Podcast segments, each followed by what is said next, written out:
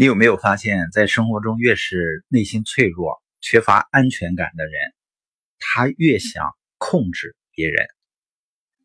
另外呢，还有一类叫讨好型的人，他容易受别人控制。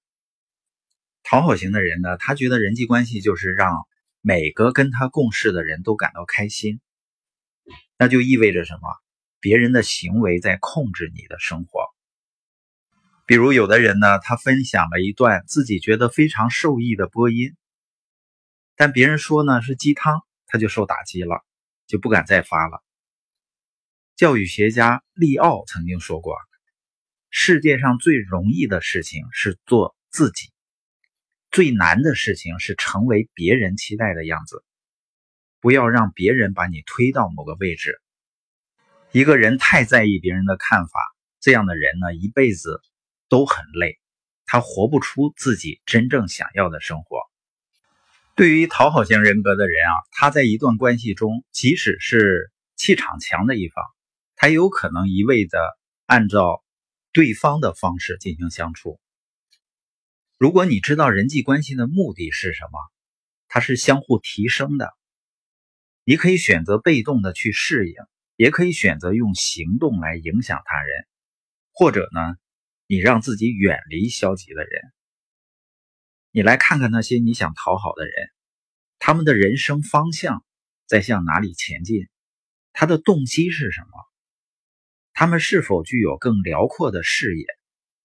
他们实现梦想的方式是不是对所有人都有利？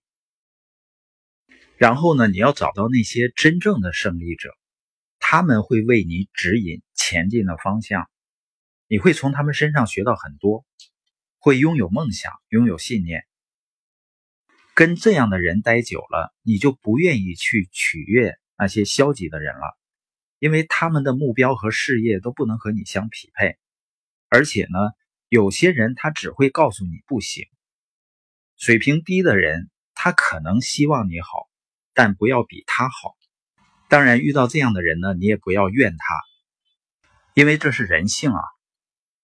你要找到更高格局的人，因为他们才希望别人能够真正的突破。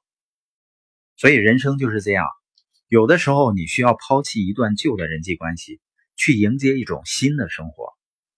另外呢，想要掌控好自己的生活，不受他人控制，还有一种有效的方式，就是你要理解自己在人生中的不同身份。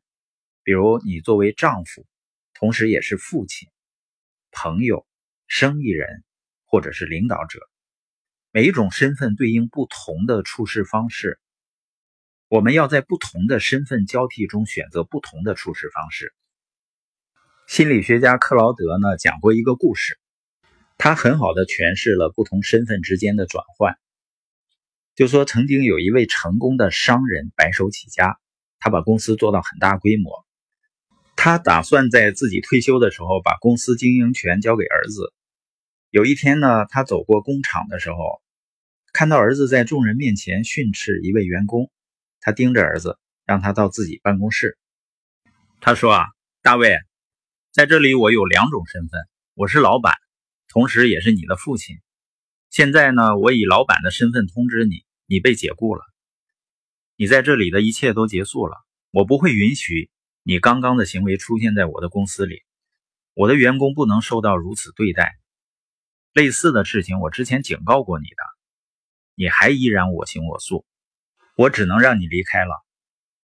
接下来他说道：“现在我要回到父亲的身份。”停了一会儿，他继续说：“儿子，听说你刚刚失业了，我怎么样才能帮助你呢？”内心强大的人真适合他人的人际关系，同时也不会受制于对方。